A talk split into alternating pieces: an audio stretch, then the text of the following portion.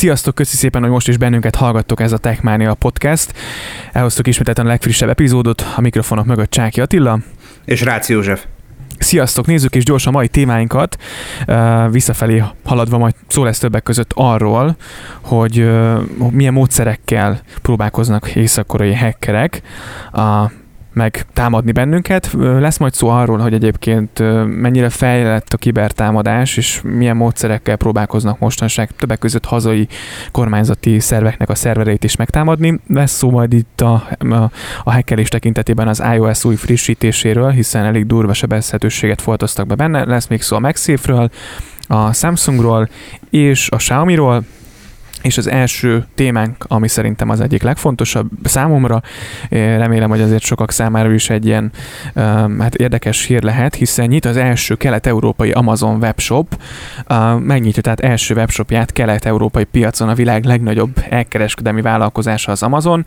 A vállalat óriás egyébként nem olyan régen jelentette be, hogy a legnagyobb régiós piacon Lengyelországban bővíti jelenlétét, mely ugye nagyobb nyugati országokban évek óta működik már, és hát ezt az üzleti modellt próbálják majd egyébként a Lengyelországban is ki, és teszik elérhetővé. A vállalat egyébként létrehozta már a lengyel partner regisztrációs oldalát, ahol megkezdődött ugye a kereskedők toborzása.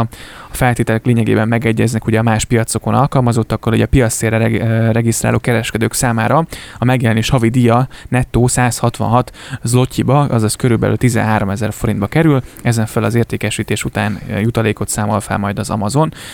Hát nem tudom, te mennyire, mennyire ö, érdeklődsz így az Amazon tekintetében, vagy volt-e olyan termék, vagy volt-e már olyan, amit te rendeltél tőlük esetleg?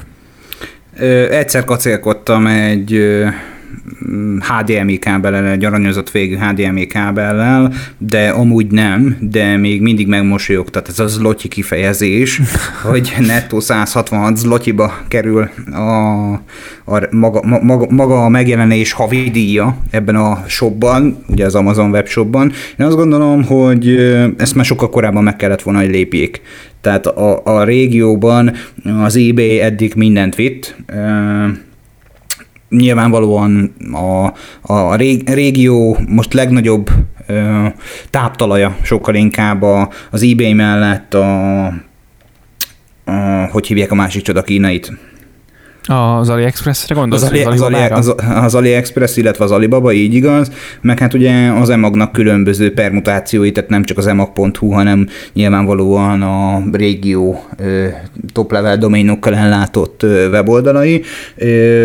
Ez a lengyel webshop azt gondolom, hogy egy szép nyitás, kíváncsi vagyok rá amúgy, hogy milyen eredményekkel fog zárulni az idei évben, hiszen egyébként ugye ö, tudjuk azt, hogy Gdanskban ö, egy technológiai fejlesztői központtal is rendelkezik maga az Amazon, ahol ugye a szíved egyik kedvenc választottját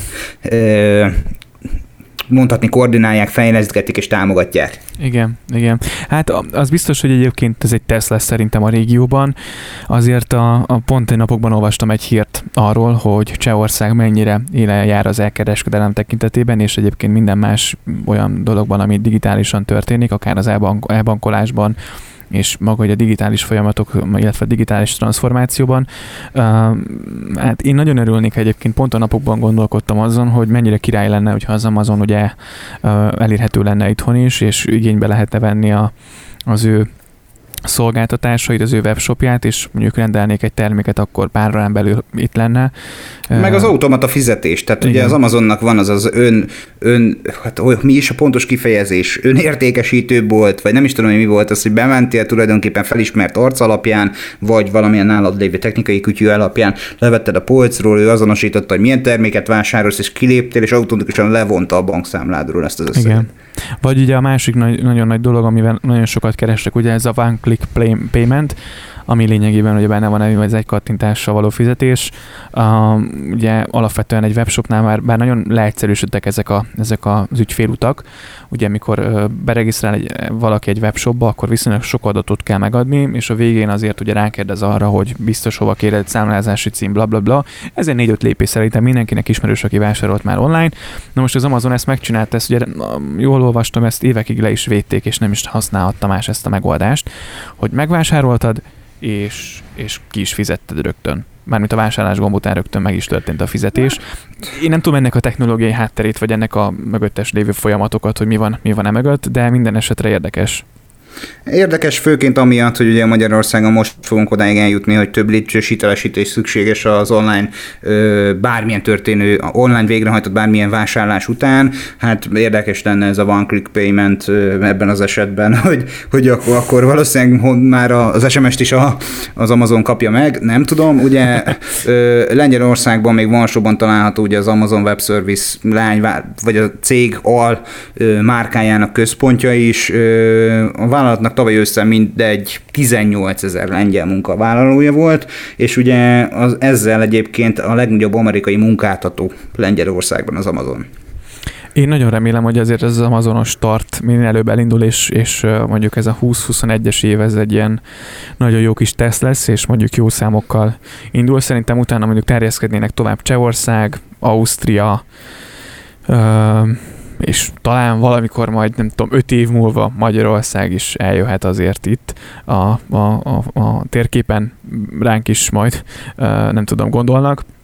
Viszont az, az, az, az érdekes egyébként, hogy, hogy az Amazon azon kívül tényleg nagyon, nyilván nagyon, nagyon profin tervezi ezeket a dolgokat, bármilyen szolgáltatásról is van szó, azért ők nagyon figyelnek arra, hogy, hogy, hogy az utána nyereséges legyen, azért szerintem ők, ők a biztosra mennek, tehát azért itt minden, minden, minden lépés mögött azért próbálnak tudatosan tervezni és nagyon odafigyelni a helyi piacra. Az biztos, hogy az Amazon, hát nyilván nem hiába a világ legnagyobb elkereskedelmi cége, az egyik legnagyobb ilyen cége, um, és, és tényleg például az Egyesült Királyságban is hát azért, ha valaki onnan rendel, ugye saját, nem tudom, a raktárba, ugye azt hiszem külön, tehát ugye a raktár, a logisztikát is ők intézik, uh, ugye azon kívül, hogy, hogy, hogy ugye felkerülsz az oldalra, tehát hogy iszonyatosan jól szervezett ez az egész.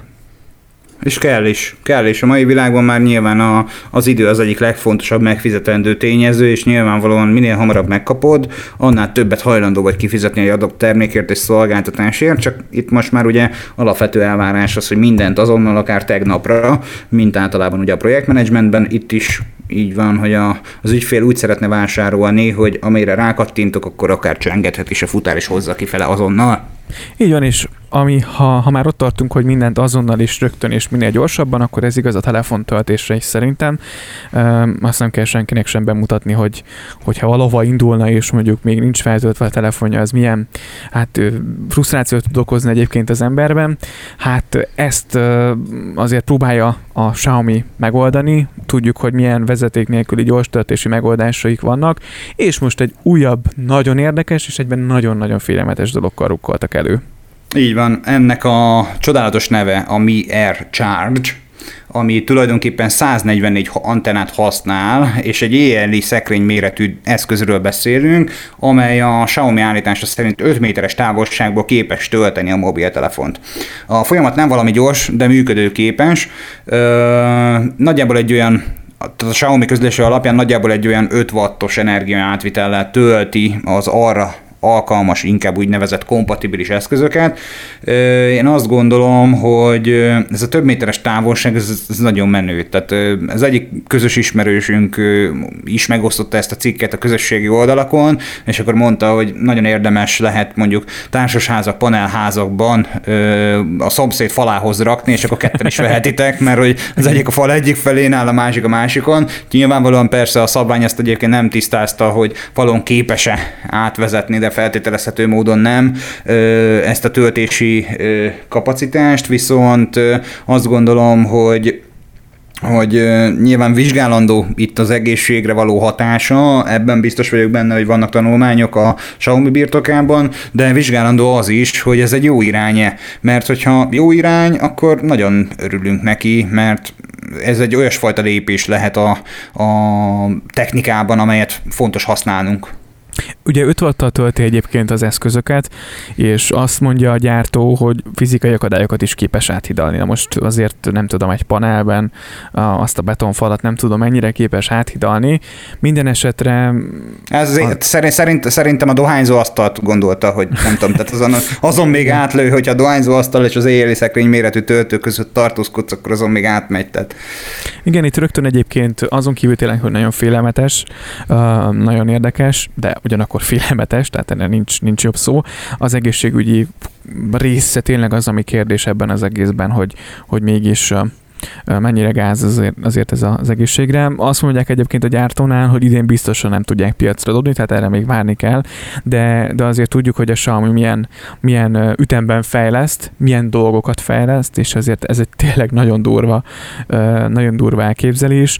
Minden esetre bárhogy van, mondjuk egy kisebb lakásról beszélünk, egy amerikai konyhás nappal is történetről van szó, azért ott szépen feltölti a telefonodat a, a, a tudtod nélkül, és úgy tudsz elindulni, hogy lényegében 100%-on van a készülék, nem kell különösebben aggódni azon, hogy hú, feltöltöttem a telefont, kell-e még tölteni, még ott vagy abban a helységen belül, vagy az, abban a helységben mondjuk, ezt szépen elintézi ez a, ez a torony magától.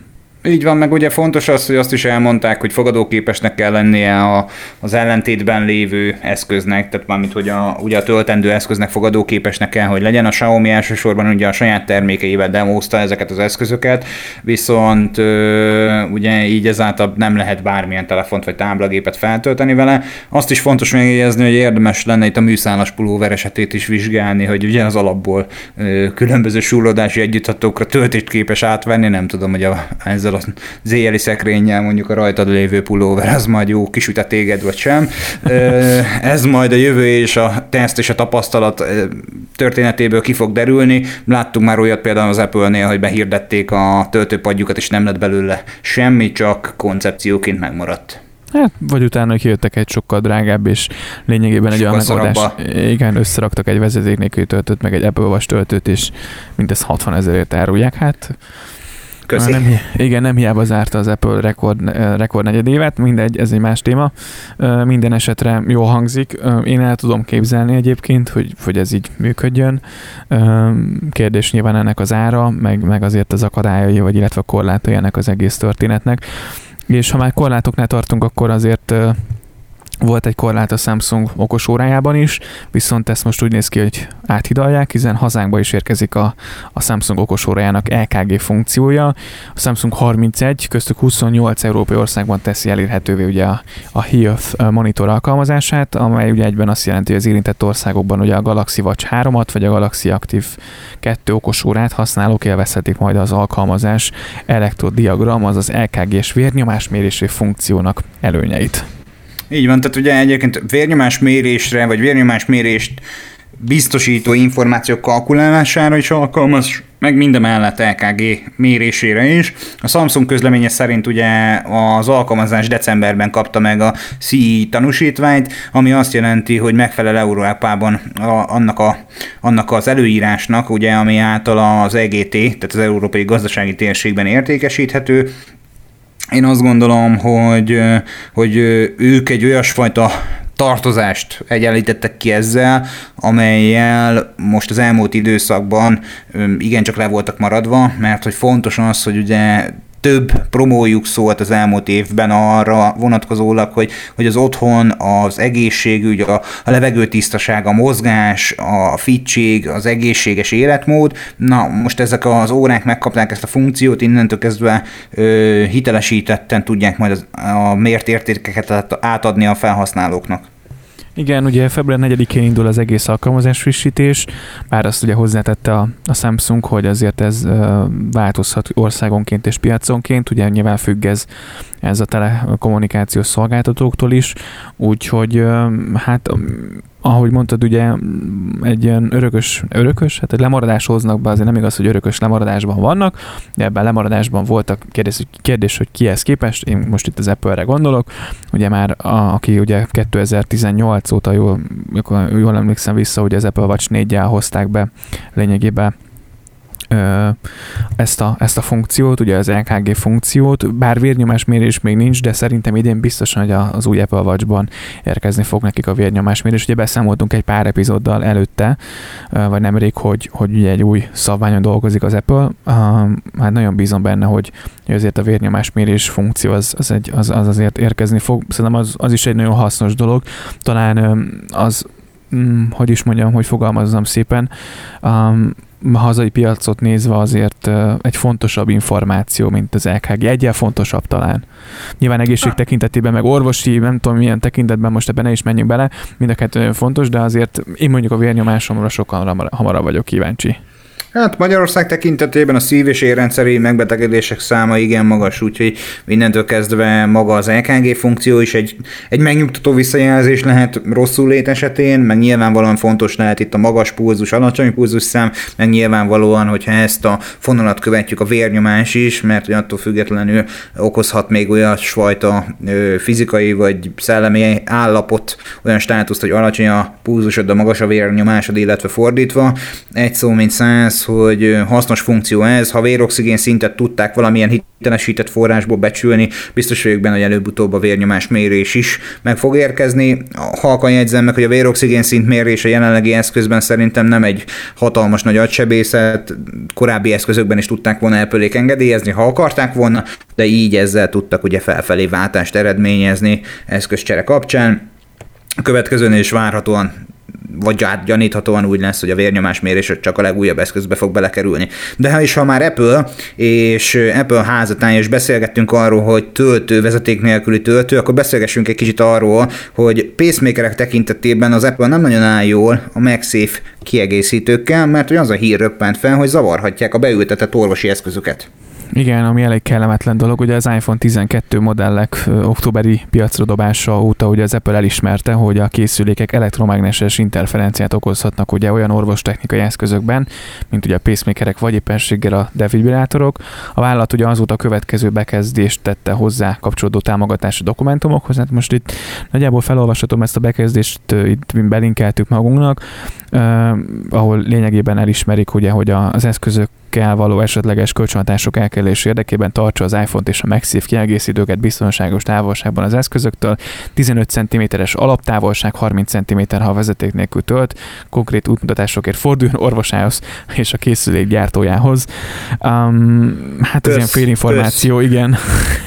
Kösz. Tehát magyarán egyébként tehát nincs annak a személynek elegendő problémája amúgy is, hogyha esetleg a defibrillátort kell a közelében tartania, vagy a pacemaker, de nyilván a pacemaker az egy feltételezhetően beépített eszközről van szó, akkor ő ne használjon Apple készüléket? Vagy akkor mérje ki, arra szólja ki azt a távolságot, hogy meglegyen a 30 centi a, a MagSafe töltőtől? Vagy, vagy csak a töltő káros a pacemakerre? Vagy akár már az iPhone 12 is, amit ugye másik oldalról tölthetünk? Rengeteg kérdést lehet ezzel kapcsolatosan. Én úgy gondolom, hogy hogy nyilván itt az elektromágneses, maga az elektromágnesesség, ami befolyásolhatja akkor korábban említett eszközök működését, én azt gondolom, hogy ez alapvető tervezési hiba, hogyha erre nem gondoltak.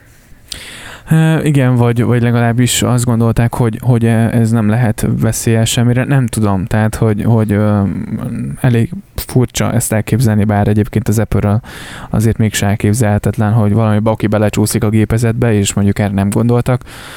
Mm, érdekes. Azért, amiket mostanság csinálnak, azért igen, kinézem, hogy, hogy, hogy er-, erre nem gondoltak. Nem tudom, hogy mennyire érte meg ezt a megszívet egyébként beletenni így a készülékbe ennek árán. Tehát, hogy, hogy tényleg így a készülék akkor, akkor kilőve annak, aki pacemaker használ, tehát nem vehet iPhone 12-t.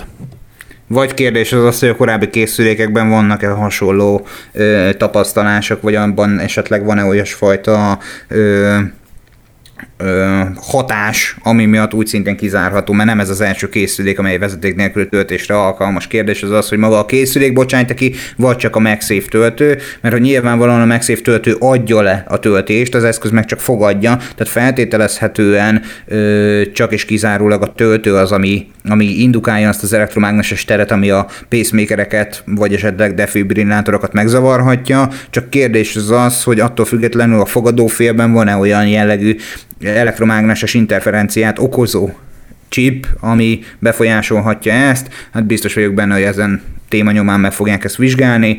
Egyelőre ugye nem kaptunk erről a visszajelzést, és hogyha már az Apple-ről beszéltünk, és ott egy-két benézésről, akkor korábbi adósságát most az iOS 14-es frissítésben igen komoly durva sebezhetőségeket is javított most az Apple, amit kiadott nemrég. Igen, egy támogatási dokumentumban jelent meg az az információ, hogy az iOS 14.4 egy kernel két webkét sebezhetőséget is javít. Ugye mindhárom olyan kiskapu, amit valószínűleg aktívan kihasználtak. Először is ugye az Apple 14.4-el javítja ezeket a biztonsági réseket, ami egyébként a korábbi készülékeket is, tehát az iPhone 6-es, iPad Air 2, az újabb iPad mini 4 és egyébként az iPod Touch 7. generációját is érinti. A vállalat rövid részleteket ismertetett egyébként a Pro problémáról a rossz indulatú alkalmazás képes lehetett kiemelni bizonyos jogosultságokat. Az Applehoz beérkezett jelentés szerint egyébként ráadásul ezt a sebezhetőséget aktívan ki is használták. Továbbá egyébként a Safari által használt böngésző motor, a WebKit két biztonságérést is javít, melyek egyébként ugyanazokat a fent említett eszközöket is érinti, amiket ugye korábban mondtam és lehetővé teszik, hogy egy távoli támadó képes legyen önkényesen kód lefuttatására, különböző jelentések alapján egyébként ezt a program, problémát gyakran ki is használták, úgyhogy annyira egyébként ezzel kapcsolatosan nem kommunikált transzparensen szerintem az Apple, tehát mondjuk a leírásban nem volt benne, csak hogy nyilván hiba a szokásos Duma szerepelt a leírásban, én azonnal frissítettem egyébként, viszont érdekes kérdéseket vett fel. Én pont szerintem tudom, hogy azért ismerjük mindketten azt a YouTube-át, vagy én legalábbis beszéltem már róla. Mindegy, megjelent egy videó, hogy, hogy a Gmail fiókját feltörték, úgyhogy egyébként be volt állítva neki a kétfaktoros hitelesítés, és egy videóban elmondta, hogy hogyan szerezte vissza a fiókját, és olvastam a kommenteket, ugye kérdezték, hogy, hogy lehet, hogy, hogy mondjuk ez a sebezhetőség sebesség volt az egyik oka annak. Próbáltam utána információt keresni, hogy, hogy valóban egyébként mondjuk egy ilyen sebezhetőséget, ezt a web sebezhetőséget kihasználva valahogy meg lehet törni a, a Gmail fiókot úgy, hogy egyébként a kétfaktoros hitelesítést is um, a, a hacker valahogy meghekkeli, és utána meg is jelent egy hír, hogy elvileg törhető egyébként a Google a kétfaktoros hitelesítési módszere, úgyhogy hát érdekes kérdéseket vet föl. Engem egyáltalán nem lepett ez meg sajnos ne, ne, nem, nem ez az első alkalom, amikor a kétfaktoros hitelesítést megtörik. Nyilvánvalóan ott én azt gondolom, hogy a szolgáltató oldaláról, jelen esetben a Google oldaláról kellene bizonyos biztonsági lépéseket megtenni ahhoz, hogy ne tudjanak tulajdonképpen abba a kommunikációs csatornába belehallgatni, de hát ugye, mint tudjuk, az elmúlt időszakban nem ez az első olyasfajta adattal való visszaélés, mondhatni kibertérben történt támadás vagy információszerzés, ami, amiről tudomásunk lehetett, mert hogy hogy ugye az újabb témánkra át is evezve elmondhatjuk azt, hogy fejlett kibertámadás sorozatért több hazai kormányzati portált is. Igen, a, ugye az elmúlt napokban összehangot fejlett uh, kibertámadás sorozat éri ugye a kormányzati portált, fennakadva nyilván, vagy fennakadások okozva nyilván a működésben. Um, a közlemény szerint egyébként a támadások többnyire külföldi IP címekről érkeztek, az első számú célpontok a kormányzati és közigazgas, közigazgatási ügyek portálok voltak. Itt ugye a NISZ, a Nemzeti Infokommunikációs Szolgáltató ZRT ugye dolgozik a, az elhárításon, illetve minden zavartalanul menjen.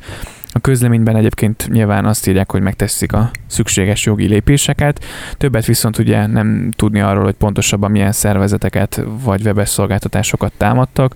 Azt sem közölték, hogy sikerült-e ugye megoldani itt a, a fennakadást is, hogy hozzáfértek-e bármilyen érzékeny adathoz. Uh, minden esetre ugye nem új keletű a dolog itt ugye a hacker támadásoktól ugye az adathalász levelekig sokféle módszerre lehet találkozni.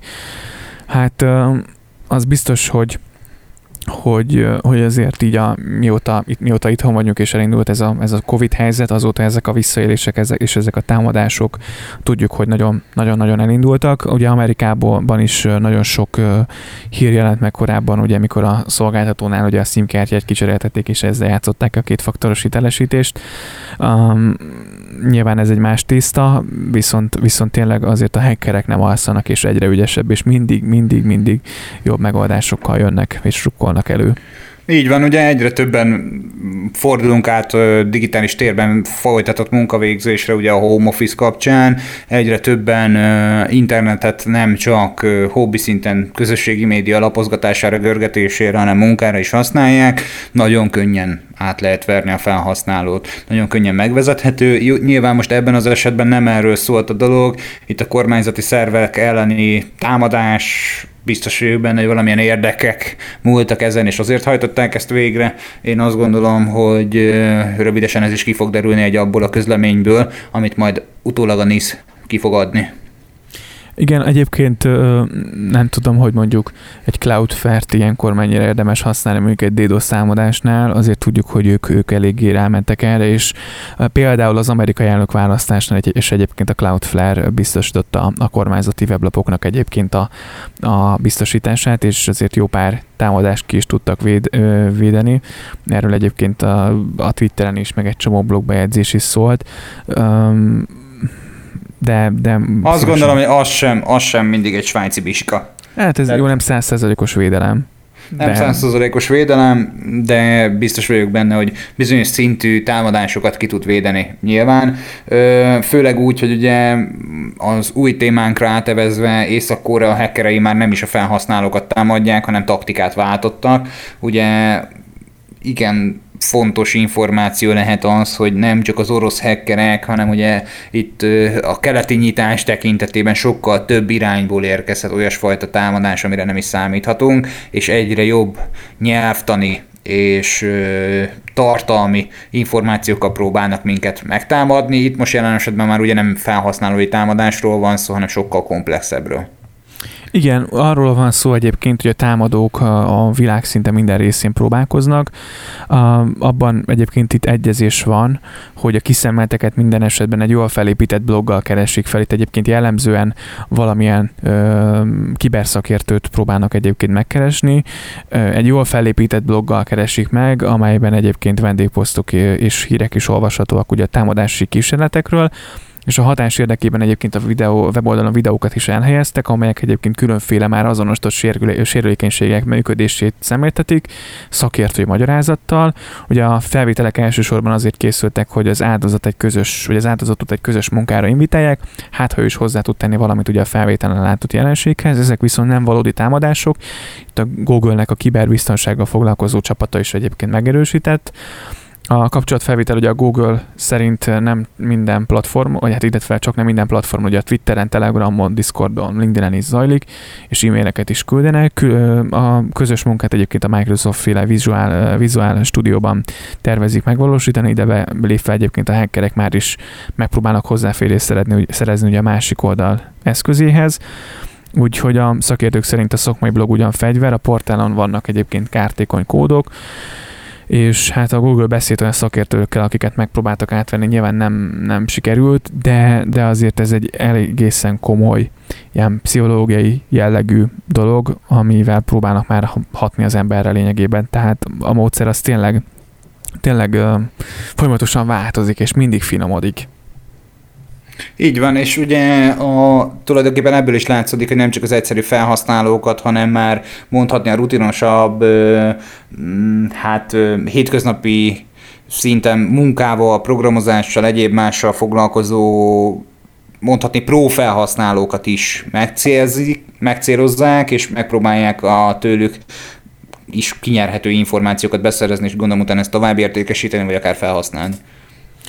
Igen, úgyhogy az biztos, hogy nagyon figyelmesek legyetek, és bár mindig azt mondtam, én mindig a felhő alapú adattárolásnak a híve voltam, bár így ezek után egyébként én utána néztem, és, és viszonylag sok ember számolt be egyébként akár itthon, akár pedig külföldön arról, hogy tényleg feltölték a Google fiókját, úgyhogy egyébként volt kétfaktoros hitelesítése, és ha tényleg volt kétfaktoros hitelesítése, akkor merül fel a kérdés bennem, hogy oké, okay, mondjuk a jelszavát mondjuk egy kamu oldalon véletlenül valahogy figyelmetlenségből begépelte az ember, vagy használt egy olyan feletet, ahol a Google fiókjából lépett be, és nem tudom, lehallgatták az információt, de utána a, a kétfaktoros hitelesítést akkor is nagyon-nagyon nehéz megtörni.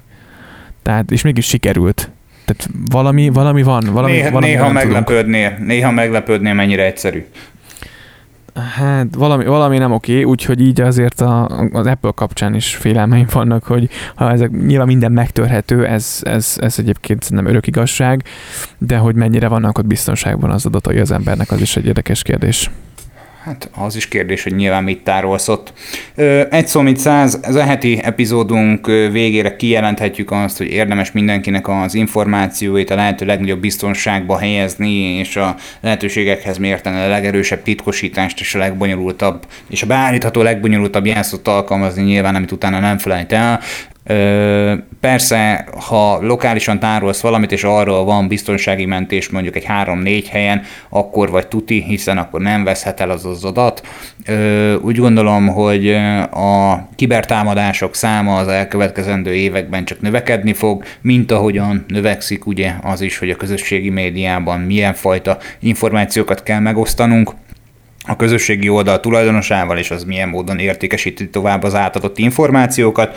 Ebben a hétben ö, minden szép és minden jó megtörténhet velünk, és meg is történt velünk, de egy fontos dolgot ö, tűzzünk ki az zászlónkra, hogy megpróbálunk odafigyelni a digitális térben tett lépéseinkre, ezt az információt vigyük el magunkkal. Igen, hallgassatok bennünket, és nyugodtan írjatok www.techmaniapodcast.hu, itt minden fontos információt megtaláltok a, az aktuális epizódokkal és az elérhetőségénkkel kapcsolatban, és köszi szépen, hogy eljutottál eddig a pontig. Találkozunk jövő héten vasárnap is. Így igaz. Sziasztok! Sziasztok!